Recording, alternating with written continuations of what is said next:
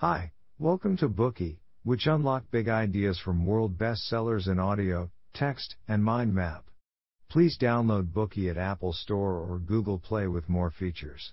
Get your free mind snack now. Today we will unlock the book The Wolf of Wall Street. It was 1998 in a luxury house on the coast of Long Island.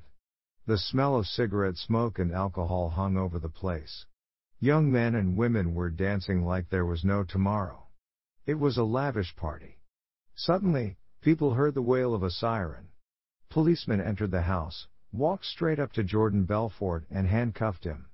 Belfort was once a prominent stockbroker of Wall Street, infamously known as what Forbes called the twisted version of Robin Hood and the Wolf of Wall Street within the Wall Street Circle. Born and raised in an ordinary family, Belfort has no academic background in finance. However, he was able to establish himself in the capital driven world within a very short time. Through despicable schemes, he was able to make $12 million effortlessly in just three minutes. By the age of 31, Belfort was already a multimillionaire. But at 36, he was arrested on federal fraud charges. How did Belfort accomplish this primitive capital accumulation within such a short time? And how did he end up in jail, redeem himself later, and even get his life story on the big screen. The Wolf of Wall Street is more than just an autobiography. Rather, it's an intriguing story of mindset transformation. Belfort was encouraged by a fellow prisoner to write this book in jail.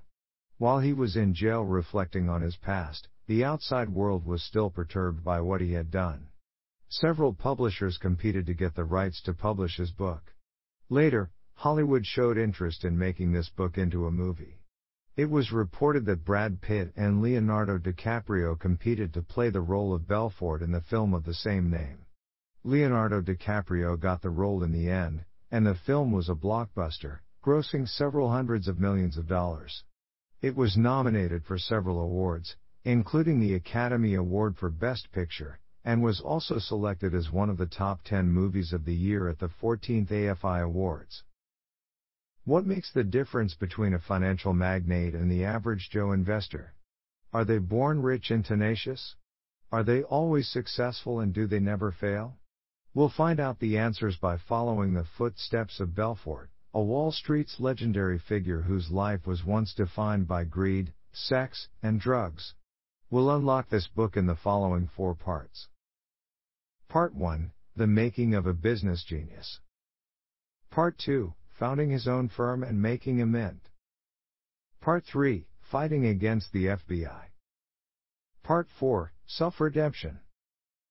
In 1962, Jordan Belfort was born into a middle class family in New York City. His parents were both accountants. Due to his family's influence, Belfort became quite sensitive to money at an early age. He was also a boy who had little sense of security and he often saw his parents as stubborn and bossy. In Belfort's eyes, his father was insane. He was a chain smoker and an alcoholic who would go berserk every time he got drunk. This frightened little Belfort. His mother was an ambitious Jewish woman. Having been an accountant for most of her life, she started studying at a law school when she was almost 60. A strong willed woman who pursued freedom, she placed high hopes on Belfort from the time he was in the cradle and aspired for him to study medicine when he grew up. As a teenager, Belfort was shorter than his peers and not very good looking, which made him a target of ridicule by his classmates. This frustrated him and lowered his self-esteem. Being rejected and mocked had left a scar in his heart, which heavily influenced the shaping of his values. To him, all these unhappy things happened because he had little money, so he made up his mind to become rich. Adult Belfort would call himself a natural born businessman. For him, making money was a piece of cake, and he believes he can find business opportunities everywhere as long as he looks for it. Belfort undoubtedly showed business talent from a very young age. When he was just a little boy, he would take a shovel with him after a blizzard and knock on doors in the neighborhood to ask if they needed someone to clear snow. In exchange for his services, he would get $20. With such good business sense, Belfort sold Italian ice on the local beach each summer for several years, earning enough money to pay his way through college during the winter months. After his graduation from college, without a clear career goal, Belfort initially took his mother's advice and gained admission at the University of Maryland School of Dentistry in Baltimore. However, the dean's speech at the commencement ceremony dampened his hopes. The golden age of dentistry is over, and if you are becoming a dentist to make a lot of money, then you should quit now and save yourself the time and aggravation. So Belfort immediately made a decision. He dropped out of school the very first day he was there. Since it was the wrong place, why not get out of it as soon as possible?